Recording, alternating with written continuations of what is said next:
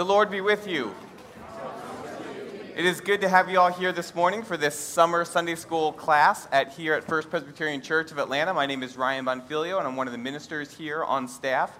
And we're really glad that you are, are here, part of this program. This is week eight of what has been a nine week consideration of some of the great figures of the Old Testament. We've mainly worked our way through the first five books of the Old Testament, known as the Pentateuch, thinking about kind of the, the biographical and theological background of some of the most prominent figures that we encounter in those stories. We've looked at Adam and Eve, and Cain and Abel, and Sarah and Abraham, Isaac and Hagar, and so on and so forth, thinking more deeply about the contours of these complex and interesting stories and how they still relate and are relevant to our faith in the life of the church today.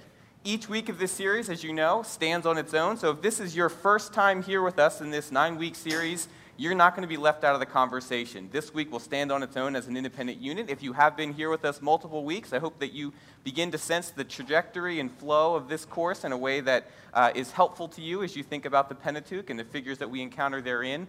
If you want to catch up on any of our previous materials, you can access the lectures, the audio lectures of, of this series both uh, on iTunes. If you subscribe to First Pres ATL on iTunes, you'll have the, all of these downloaded to your tablet or your iPhone, along with the sermons for this church. Also, you can visit us on the web under the Learn link at our home site, and there you can find uh, these lectures as well as the Prezi, uh, these presentation slides for each of the weeks.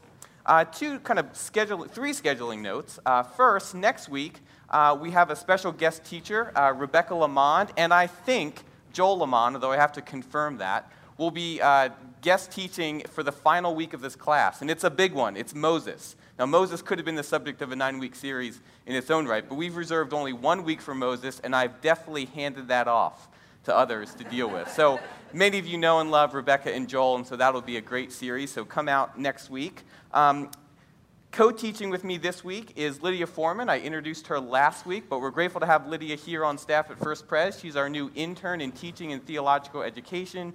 She'll be here with us all year, and you're going to have a chance to encounter her and interact with her in a number of different contexts, including Sunday school classes, small groups, Bible studies, and a variety of other different programs that we run in discipleship. If you haven't met Lydia uh, yet, I encourage you just to come up, shake her hand, say hello after this, uh, after this program, and get to know her. She's wonderful, she's a great student and a great teacher, and we're glad to have her here. The final programming note, then we'll actually get started, is that the topic of this week is a little bit different, and it's actually a little bit different than advertised. Each of the weeks leading up to this one, we've thought about individual, specific people that we encounter in the Old Testament. But today I want to do something different. I want to encounter not a particular person or persons, but rather a group of people. Namely, I want to talk about the stranger, uh, uh, the alien, the refugee, the people who are on the margins of society, particularly how they appear and how they are treated in the first five books of the Old Testament. I think it's an important category, and I made this change for at least two reasons. One, the topic seems timely in light of the, the events happening globally today with refugee crises and questions about strangers and outsiders being very much on the front page of the news and, and, and on, for many of us on our minds. But the second reason is when we think about how the church is to respond to the stranger, when we think about the ethical orientation, our theologies of how we graciously reach out to the stranger, 99.9% of Christians, I did the study, 99.9% of Christians look to the New Testament. We think, well, what we have to learn about the stranger, we learn from Jesus, we learn from the Gospels. Maybe we even learn a little bit from Paul. And no doubt that's true. But in many ways, everything that Jesus and the disciples say about the stranger is derived directly from the stories and commands that we find in the Old Testament, but yet they're, they're, they're, a lot less familiar to many of us. So today, I want to turn to some of those commands and to begin to get a sense of how does the Bible treat the stranger, particularly in the Old Testament. So that's the task before us this morning. Let's pray, and then we'll get started. God of the ancestors and God of strangers, you welcome us all to have a seat at your table. You call this church your body, and you welcome us to it as a home. We pray this morning that as we learn and study and think together about this topic of the stranger, that our hearts are opened and that our lives are changed as we begin to think and act in different ways in this world. We pray this in your name. Amen. Now, many of you know uh, from my previous courses that I sometimes uh, use what I call TAPS exercise. These are little ways to get you all talking uh, amongst yourselves as we begin a lesson, so I don't mean to like step right in front of you. Um, TAPS stands for Talking Aloud Partner Sharing. And so I want to get you started on the topic of the stranger with a simple question How would you define a stranger? What is it? What makes someone a stranger? How do you know a stranger when you see them? What qualities uh, or characteristics set someone apart as a stranger? So take about two minutes, turn with someone next to you, and I always make this disclaimer uh, if you're uh, seated next to your spouse, I'll leave it to you to decide if you turn to talk to your spouse or turn the other direction. I'll let you negotiate that. But take about two minutes on this topic.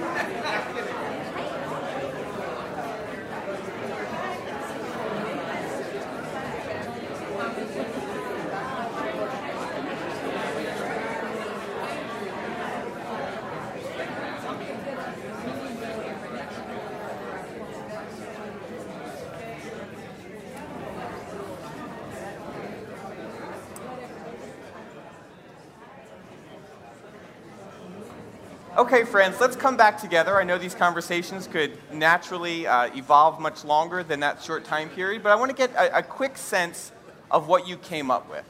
What, what is a stranger? How do we know a stranger when we see him? What, what, what characterizes them? What do y'all think? Now, not too many hands at once. I can't pick. I can't call you out if there are so many hands. Talk about someone you don't know, but okay. also someone that maybe you don't think fits into your circle of contacts and your sphere of contacts. Okay, so someone you don't know, but also, and maybe in addition, someone who doesn't fit into your context, someone who might seem out of place with where you call home or where you're from. What else? Please.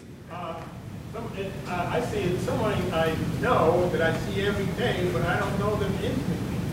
I don't, I, I don't call or, or I don't talk to them on a regular basis. I just pass by, and I might speak to you and think, that, Not really. Uh, I just, I just speak to Sure. So, so it might be someone in our midst. The stranger doesn't have to be someone from far away.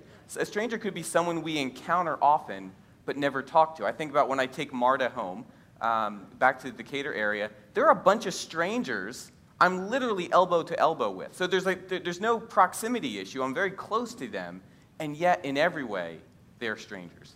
John?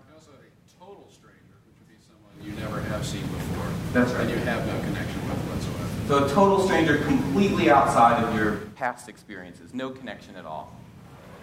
Any other thoughts? This is great.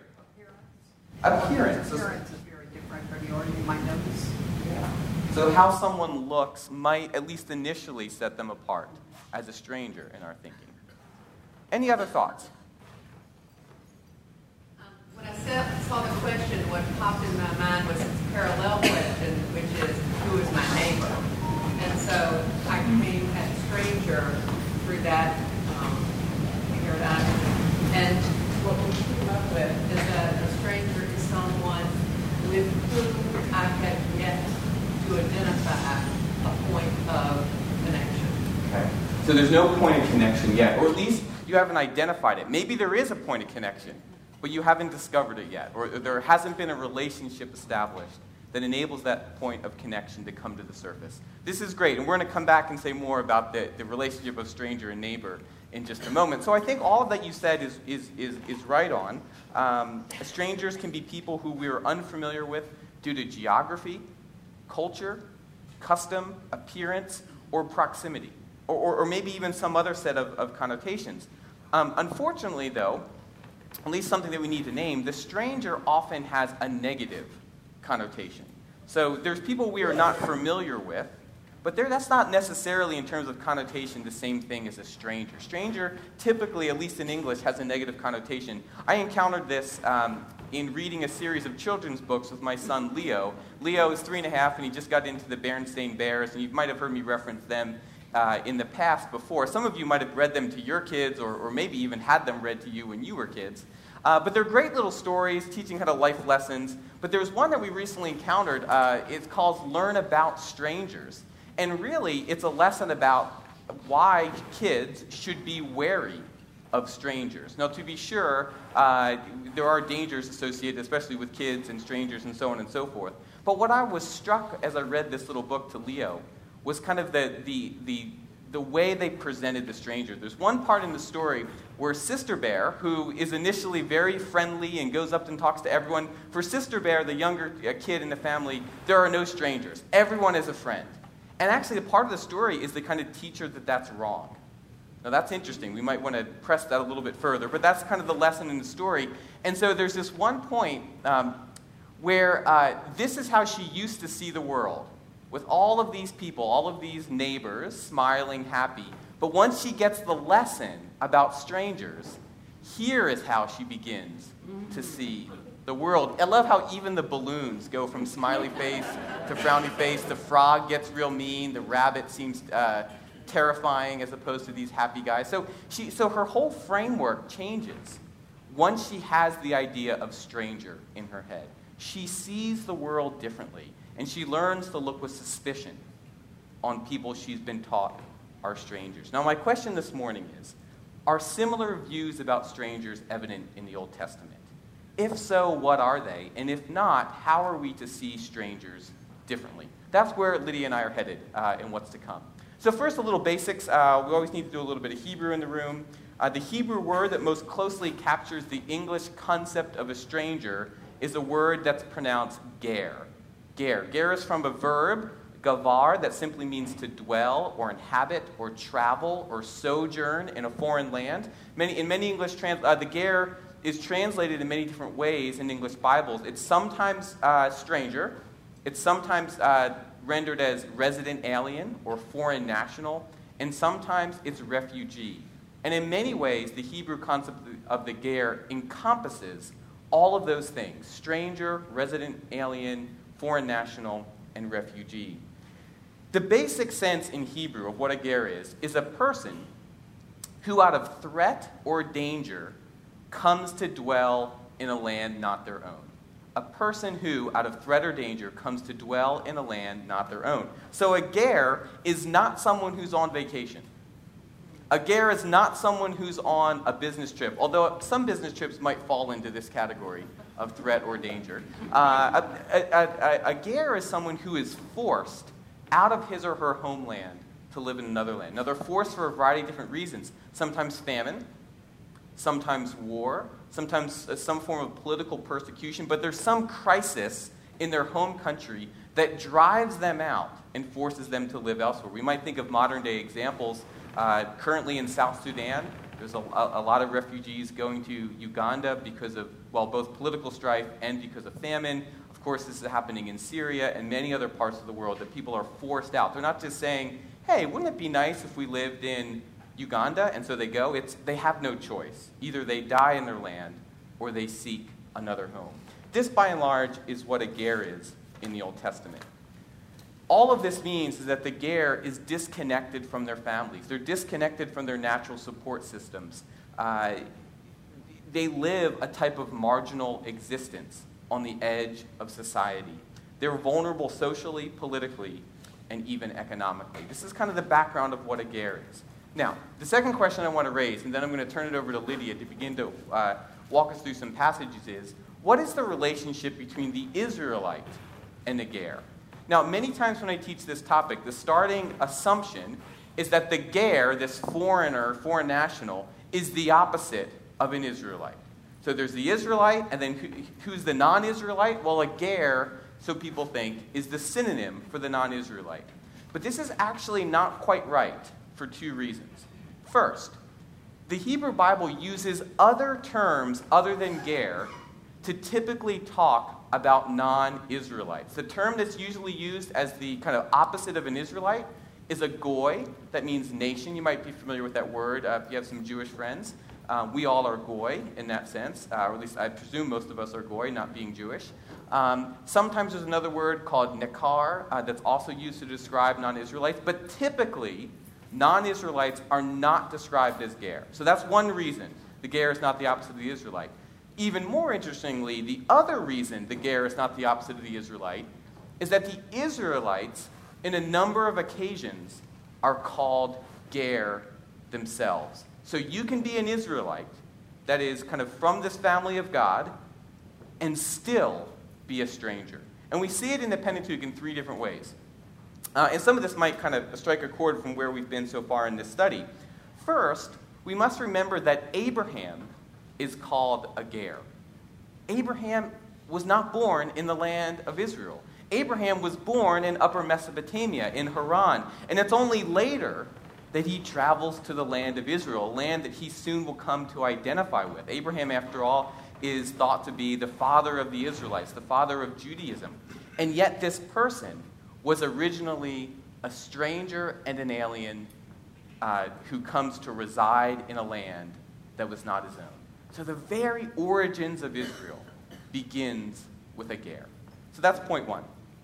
The second uh, is that the Israelites become ger in the land of Egypt. Now, do y'all remember this story from going back a couple weeks? The Israelites, uh, at about the time of Joseph, due to famine, they're forced out of their land and they go to Egypt, who basically, under Joseph's uh, wise leadership, had helped the pharaohs stockpile a bunch of grain and food uh, to survive this, this famine. And so the Israelites, out of famine, are forced to leave their land and to live in Egypt. And in Egypt, they are then Ger. Uh, in fact, sorry, that was a blank screen. Israelites is Ger in Egypt. Uh, there's this one great line in Exodus 22 22 where Moses actually names his son based off of his experience of being a Ger. Uh, the text in, in 222 says, She, Zipporah, bore a son. Remember, that's Moses' wife, uh, not Sephora or Laura or Gomorrah, but Zipporah.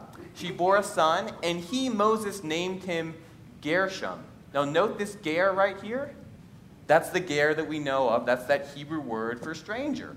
Um, so he named him Gershom, for he said, I have been an alien residing in a foreign land. Abraham's a ger, Moses is a ger. Two of the most prominent figures in Israelite religion in the Old Testament are ger. Third, and finally, all of Israel uh, in the book of Leviticus are called ger. Now, why? Can you think of any reason? Uh, this is a little kind of pull the audience question. Can you think of any reason why the Israelites, even after they're living in Israel, might still be called Ger or Gerim, plural? Well, how could you still be a Ger if you're living in a land that is your own? How is that possible? Any guesses? Okay, so it might be that they're so they're remembering that this was not our original land. You know, our ancestors were born elsewhere, so this is still kind of borrowed land in some ways. Yeah, that's really nice. Uh, Susan? CJ? It's God's land. It's God's land. That's right. So even once the Israelites are born in their land and grow up in their land and have kids in their land, and this is their, their land, in God's perspective, they're still Ger. Leviticus 25, 23. The land shall not be sold in perpetuity, for the land is mine. This is God speaking. The land is mine. This is my land. You are foreigners on my turf. With me, you are but aliens. Now, aliens here is that word ger again. So there are three ways in which the Israelites themselves are ger. Abraham's a ger, Moses is a ger, and then even the Israelite born in the land of Israel is a ger because primarily that land is God's land. So there's a lot of reasons. What I'm trying to set up already is that there's a lot of reasons for us to question these divides between us and them, Israelite, non Israelite, uh, citizen and stranger, or, or, so on and so forth. Uh, those lines are much blurrier in the Old Testament uh, than we typically recognize. But even more than that, because in case you didn't pick up on this, in case you were an Israelite and you forgot that you were a Ger, even more than that, the Old Testament gives us a series of commandments in the legal materials that specifically protects and provides for the Ger. And Lydia's going to get us started with that first set. Good morning. It's good to be back. Um, yes, so as Ryan hinted at, we're going to go through a couple of passages that talks um, that talk about how they're supposed to interact with a stranger. And the first we're going to look at is Exodus 22, uh, 21 through 23. And this first command is essentially telling them, don't harm the stranger. So it says, You shall not wrong or oppress a resident alien, for you were aliens in the land of Egypt. You shall not abuse any widow or orphan. If you do abuse them, when they cry out to me, I will surely heed their cry. And this, uh, this command comes from the covenant code, which is in the section of Exodus uh, 20 through 23. Um, and these are the second of the law codes that Moses receives from God at Sinai. And as I said before, they're essentially telling them, don't harm the stranger. And these, these laws are called, um, are mostly what are called casuistic laws, which are these like, if you do this, then this will happen. So many of them sound like, if your ox gores your neighbor, then the ox shall be stoned, but the owner won't be stoned. They, a lot of them sound like that. But even, uh, but even here with this, like what sounds like a very basic straightforward sense of justice, it shows already a growing concern for the protection of the weak and the vulnerable. Because what's the motivation for this law? You can see it up here. It says, For you were aliens in the land of Egypt. So this is not only literally applying to the next generation, but it applies, it's supposed to apply to everyone through, through their memory.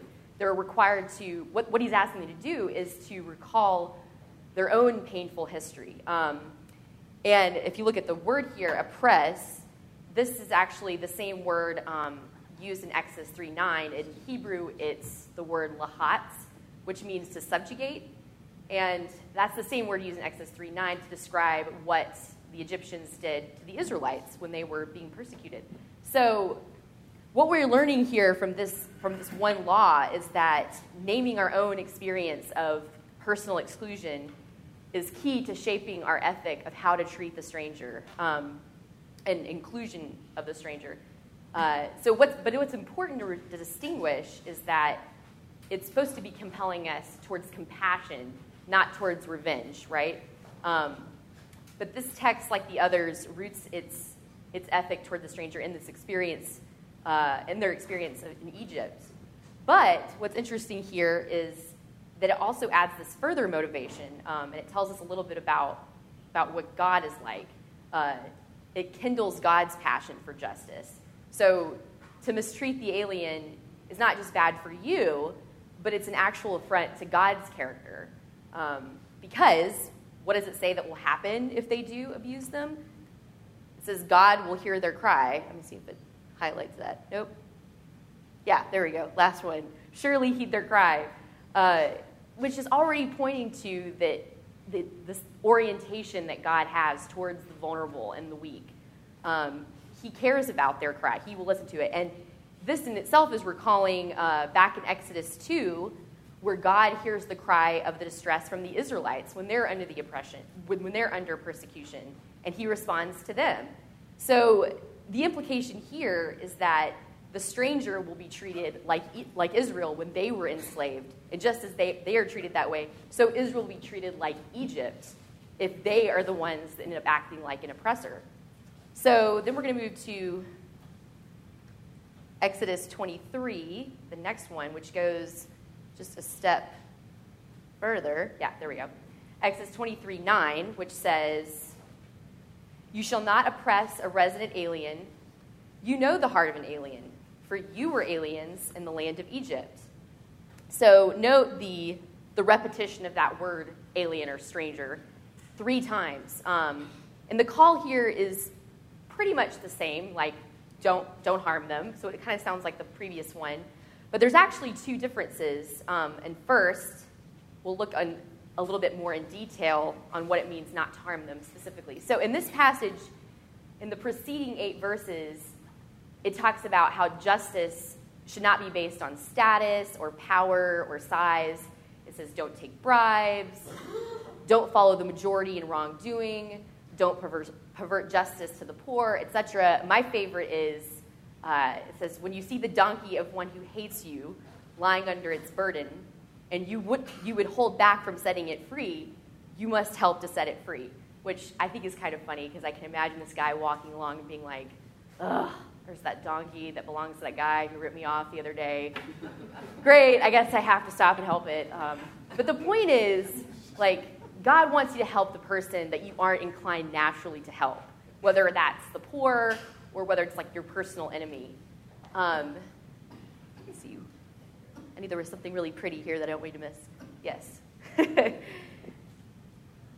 so, in this, and this text emphasizes more, uh, more emphasis is placed on the why, the why you're not to oppress. Uh, and it's interesting because these motivation clauses uh, are somewhat unique to Israelite law code uh, in comparison to their ancient Near Eastern neighbors. So the old motivation is repeated. Let's go back. Yeah.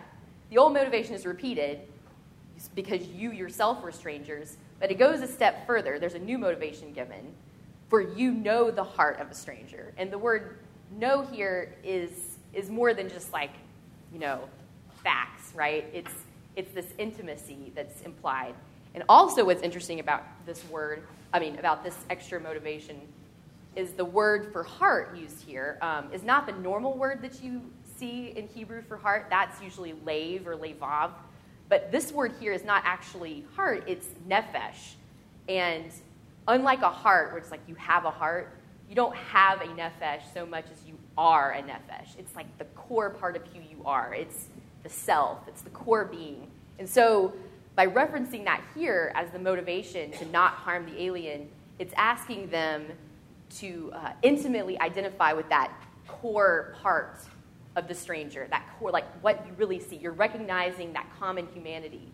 Um, and to, to look beyond what makes you different from the stranger and look and see, like, how are you actually really connected to them intimately. So it's reminding us that, that hospitality towards the other is not just sort of this basic transactional thing, but it's actually a, a very deeply relational thing. So I think Ryan's going to take us into Deuteronomy now. All right, thanks, Lydia. Uh, I think these are, are, two powerful points that Lydia gives us. Um, you know, I think about my own life in relationship to the stranger. I, I feel good that, generally speaking, I do no harm when it comes to strangers. I, I think I'm on decently safe ground with that. But the second point, to know the heart of a stranger, is much more challenging. I think it asks us to go further. Lydia nicely put it as it's, it's not, uh, it, it, it, it asks for a relationship. It asks for knowing someone. It asks for like proximity and encountering the common humanity in the other person. And that part of the ethic begins to push me. And what, what we're going to see happening here in the rest of, of these Old Testament passages is it's not sufficient just to say, I have not harmed a stranger, therefore I have fulfilled the law. The, the, the legal mandate in the Old Testament pushes us further and further and further to an active and compassionate care for the outsider. And so Lydia's already gotten us on a good track towards that. Um, another place where we see this, even taken a step further, is in the book of Deuteronomy. Now, the book of Deuteronomy, um, of all the books in the Pentateuch, and maybe in, in all the books of the, all of the Old Testament, Deuteronomy is arguably the one most concerned with those on the margins. Uh, in many ways, Deuteronomy is more egalitarian in perspective, and it, and it uh, puts more emphasis on protection and care for the non Israelite than any other book in the Old Testament. So it has a lot to say in the end about a stranger. And I'm just going to give you uh, very quickly a couple passages that illustrate, sorry, there it is, to illustrate that it's not sufficient just to do no harm. It's not sufficient just to know the heart of a stranger, but one must go a step further and take responsibility to protect to actively protect the stranger. Here it comes out in a couple verses. First, Deuteronomy 1:16. Give the members of your community a fair hearing and judge rightly between one person and another. This is just good ways of running a society. Make things fair. whether citizen or resident alien. So, the command that God is giving to Moses to give to the people here is essentially to establish a, a certain base level of uh, legal fairness, whether you are a citizen, that is a brother, or whether you are a stranger and not a citizen. Think about what a radical call this is to treat citizen and non citizen alike in the legal courts. Now, we can debate. I know there are lawyers in the room, uh, and I know that I would be on, on very thin ice if I ventured into kind of the legal ramifications of, of that uh, in our country today. But just notice the ethic of it. I don't know if this is telling us precisely how to run our courts today, but notice the ethic that establishes a baseline of fairness in the courts, regardless of your national identity. That would challenge us, I think, in America today. Second, and going on a similar line, Deuteronomy 24, 17, 18, you shall not deprive a resident alien, there again, that's our word, ger, or an orphan of justice. You shall not take a widow's garment in pledge, presumably because she doesn't have another garment to wear if she gives one in pledge.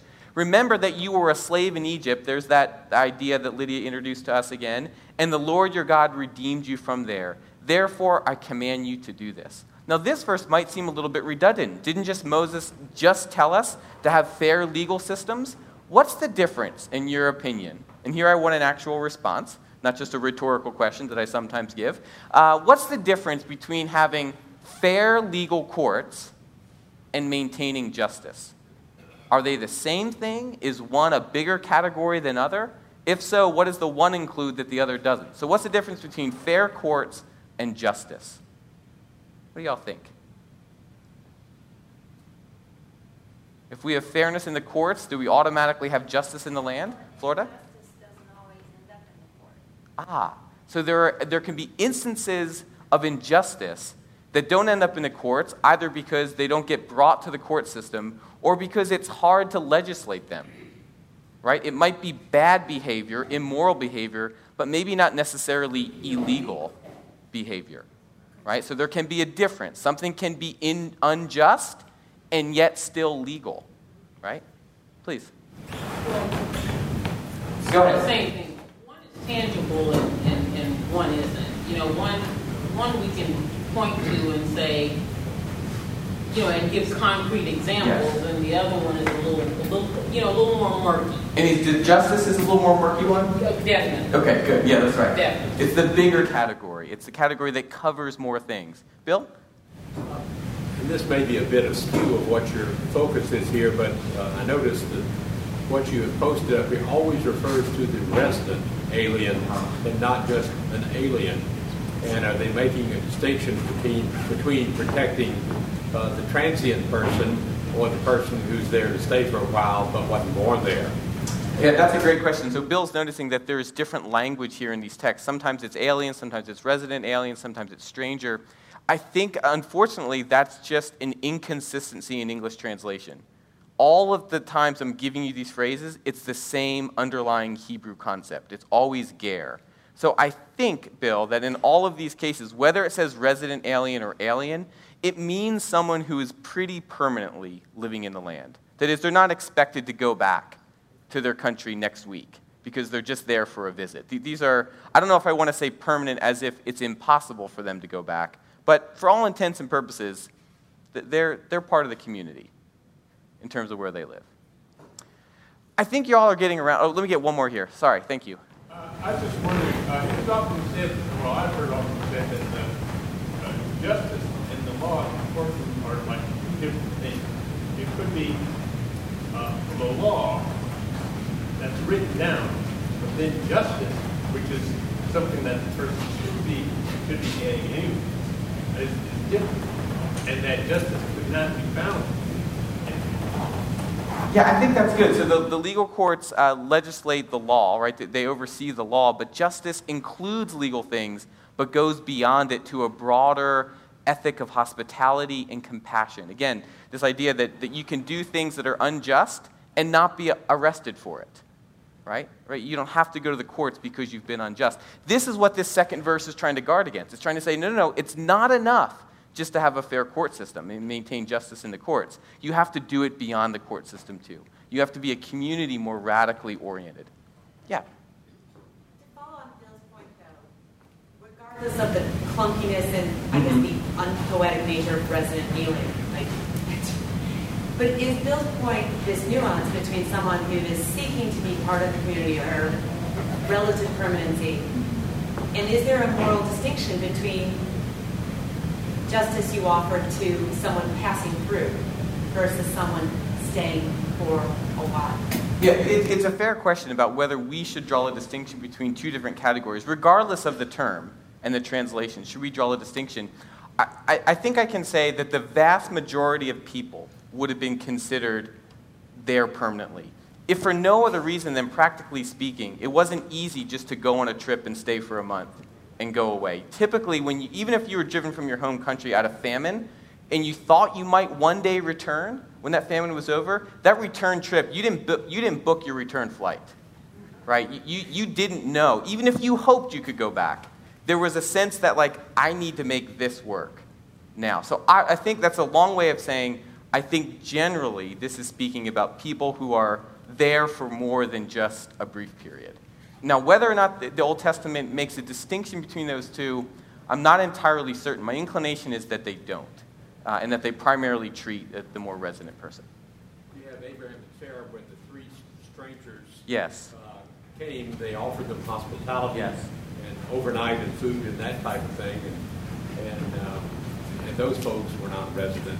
That's right. Uh, so there is, I think there is uh, a, treating justly.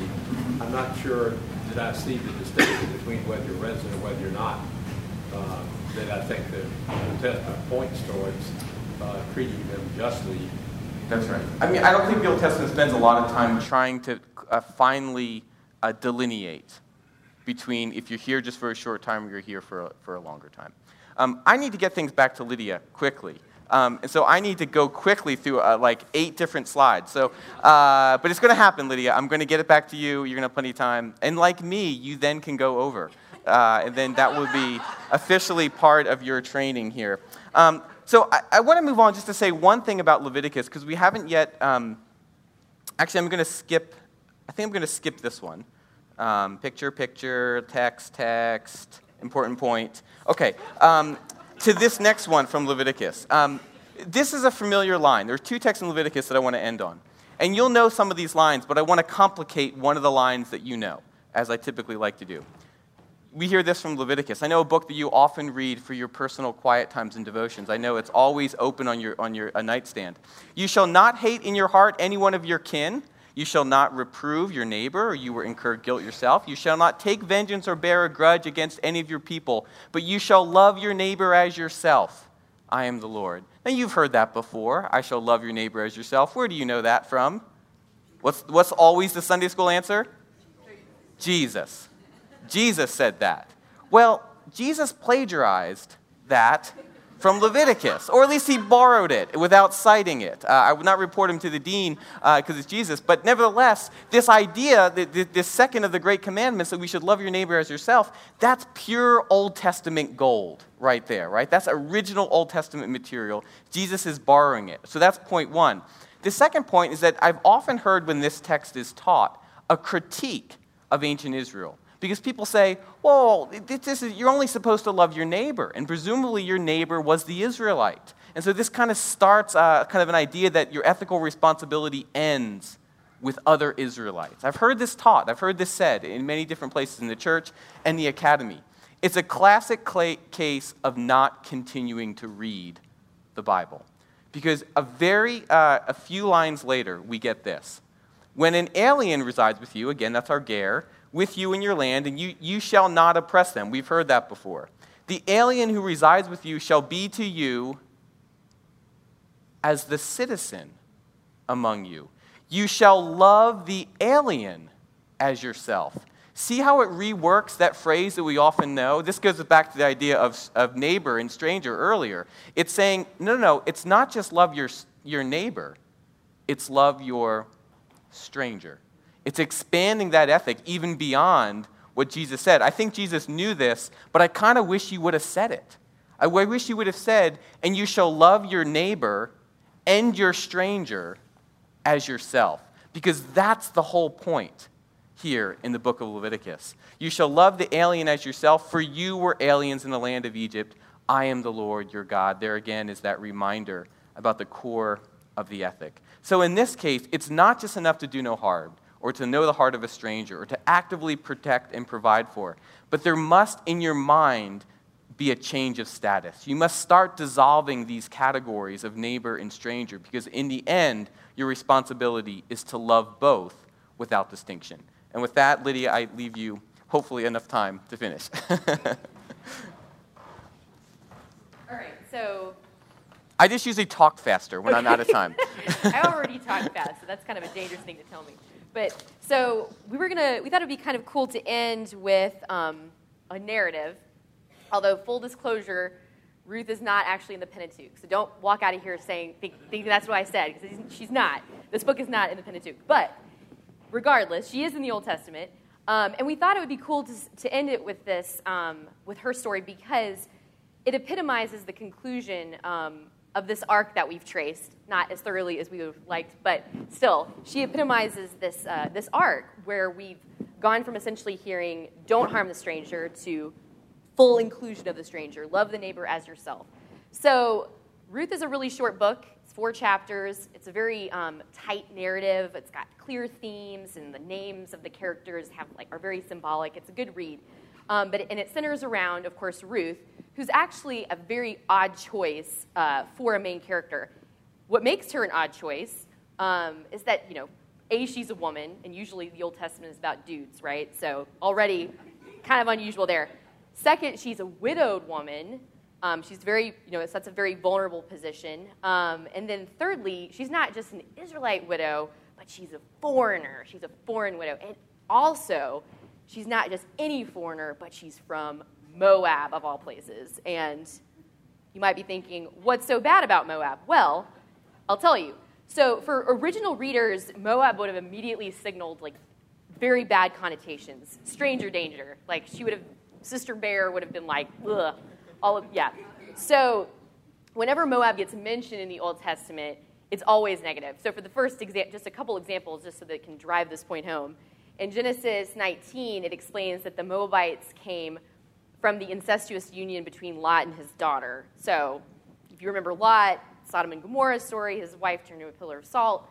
That's the Lot they're referring to. But yeah, that's where they came from. Not the most illustrious beginning. Um, and then in Deuteronomy 23, the Moabites are singled out uh, uh, for being prohibited from entering the assembly of the Lord because they refused the Israelites food and water when they were on their way out of Egypt. And in the book of Judges, they're just kind of like somebody that they war with a lot. So, you know, they're not, they have a very established bad history with Israel. Um, so it's very, it was one thing to make them a character in the book, but, you know, she's the main character. And so it's a very interesting setup. Um, and what's, what's even more interesting is that you can tell the narrator is actually not trying to hide the fact that Ruth is, uh, is Moabite. And so this is a lot of text, and bear with me. You can just look at the, uh, look at the highlighted parts. That's the point. But uh, so this is how the story starts. In the days when the judges ruled, there was a famine in the land, and a certain man of Bethlehem in Judah went to live in the country of Moab. He and his wife and his two sons. The name of the man was Elimelech, and the name of his wife Naomi. They were Ephrathites from Bethlehem and Judah. They went into the country of Moab and remained there. But Elimelech, the husband of Naomi, died, and she was left with her two sons. These took Moabite wives. Already a little. Ugh. The name of the one was Orpah, and the name of the other Ruth. When they had lived there for about 10 years, both sons also died, so that the woman, Naomi, was left without her two sons and her husband. Then she started to return with her daughters in law from the country of Moab, for she had heard in the country of Moab that the Lord had considered his people and given them food. So, where is Ruth from? Moab, exactly. The author really doesn't want you to miss that, which is interesting. Um, keep that in mind. So even though Naomi thinks her daughters in law should stay in Moab, Ruth decides, if you remember, she decides to stick it out with her and move to, move to Judah. And what's really interesting, though, is even though after Ruth formally declares that she will adopt the culture and religion of her mother in law, and she says in that famous line, Your people will be my people, and your God my God, the author still continues to refer to her by her homeland. And it says, So Naomi returned with Ruth the Moabite her daughter in law, who came back with her from the country of Moab. and they went to Bethlehem at the beginning of the barley harvest. So the text will continue to refer to her as Ruth the Moabite. And so why, why would the author do that, right? She's already converted, so to speak. Um, so let's just forget her origins, right? But I think what this demonstrates is that even though she's immigrated, even though she's decided she's going to worship Yahweh, the, the author never wants us to forget that she's a stranger. And they never want to completely cover up the fact that this is that Ruth is coming from origins that would have been a bit uncomfortable for an Israelite audience. And so, despite the fact that she's a Moabite widow, how is she treated in the rest of the book, right? This is an interesting question because with this setup. So, when Ruth gets to Bethlehem, uh, she asks Naomi if she can go glean from the fields behind the reapers. And this is a practice that, had we had more time, Ryan would have talked about, but uh, it's referenced in Leviticus 19, where they would, they would they were ordered not to collect everything, but they needed to leave some for the widows and the orphans um, to go gather. So this is what she's doing, and this is and while she's doing this, Boaz comes along, um, and he's the owner of the field, and he notices her. And when he inquires his workers about her identity, the worker says, uh, see right there, yeah. The worker says, She's the Moabite who came back with Naomi from the country of Moab. I just, I just can't get over that, like how unsubtle it is. It's like, don't forget, this, is, this woman's from Moab, that place you hate. Um, but how does Boaz respond to this? Uh, it would have been completely normal for her, him to have just been like, get her off my land. We hate, you know, this is a foreigner. You know, she's nothing. But he doesn't do that. He completely disregards her foreignness, which the worker has already mentioned, and then another verse, Ruth mentions it. And instead, he says, Now listen, my daughter, do not go glean in another field or leave this one. And he tells her essentially that she doesn't have to worry about being harassed by anyone um, or that she'll have to get how she'll get food because now she's under his protection and his provision. And even by using that term, my daughter, he's really emphasizing their, their connection. You know, he's recognizing that common humanity. Uh, and this really takes Ruth aback. She says, she questions his kindness and says, Why have I found favor in your sight that you should take notice of me when I am a foreigner? So she herself is surprised by his welcoming response because foreigners were typically treated, you know, they were met with suspicion. But again, Boaz blesses her even more when he's responding to this. And he says, May the Lord reward you for your deeds and may you have a full reward from the Lord, the God of Israel, under whose wings you have come for refuge. And of course, if you remember, the story continues. Ruth and Boaz marry. There's some other interesting bits there, but they eventually marry, and they have a son named Obed, and Naomi becomes a grandmother, and all is restored, and it's a very happy ending. Um, what's interesting, though, is that is what's included after that sort of happily ever after conclusion. And for for modern readers, myself included, uh, even though I love the Old Testament, when we encounter genealogies, it's kind of a bummer. You're like, ah, oh, great, a list of strange names, this means nothing to me. But this one is really significant. Uh, and it says, Now these are the descendants of Perez. Perez became the father of Hezron, Hezron of Ram, Ram of Amminadab, Amminadab of Nahshon. You may be falling asleep at this point. Nahshon of Salmon, Salmon of Boaz. Wait a minute, no Boaz. Boaz of Obed, Obed of Jesse, and Jesse of David. Yeah, it's like a big reveal. So, what this gene- genealogy does essentially is connect the characters from this story to a, to a time and to figures that would have been really well known to an Israelite audience. And David would have been this like drum roll, big reveal. And this exact genealogy, interestingly enough, gets picked up later in the Gospel of Matthew See, see where it says Boaz, Boaz, and it even mentions Ruth. And then it goes all the way to King David. And then, of course, the big one, the big kahuna at the end, Jesus, leads all the way up to Jesus. So, by linking the preeminent king of Israel, David, back going back to Ruth, to Ruth, the strange Moabite widow, it not only reminds Israel of its own strange roots, but we also learn something about how to treat the foreigner so we've progressed from don't just harm the, for, the stranger, but you yourself are the stranger. That's where you came from, that's who you are. And I will close, I think, within time, yay, um, with this really awesome quote from uh, Rabbi Jonathan Sacks. And he's, he's talking about the stranger, which he writes about a lot. Um, but he says that God says, I made you into the world's archetypal stranger so that you would fight for the rights of strangers, for your own and those of others, wherever they are, whoever they are, whatever the color of their skin or the nature of their culture, because though they are not in your image, says God, they are nonetheless in mine. There is only one reply strong enough to answer the question why should I not hate the stranger? Because the stranger is me. Thank you.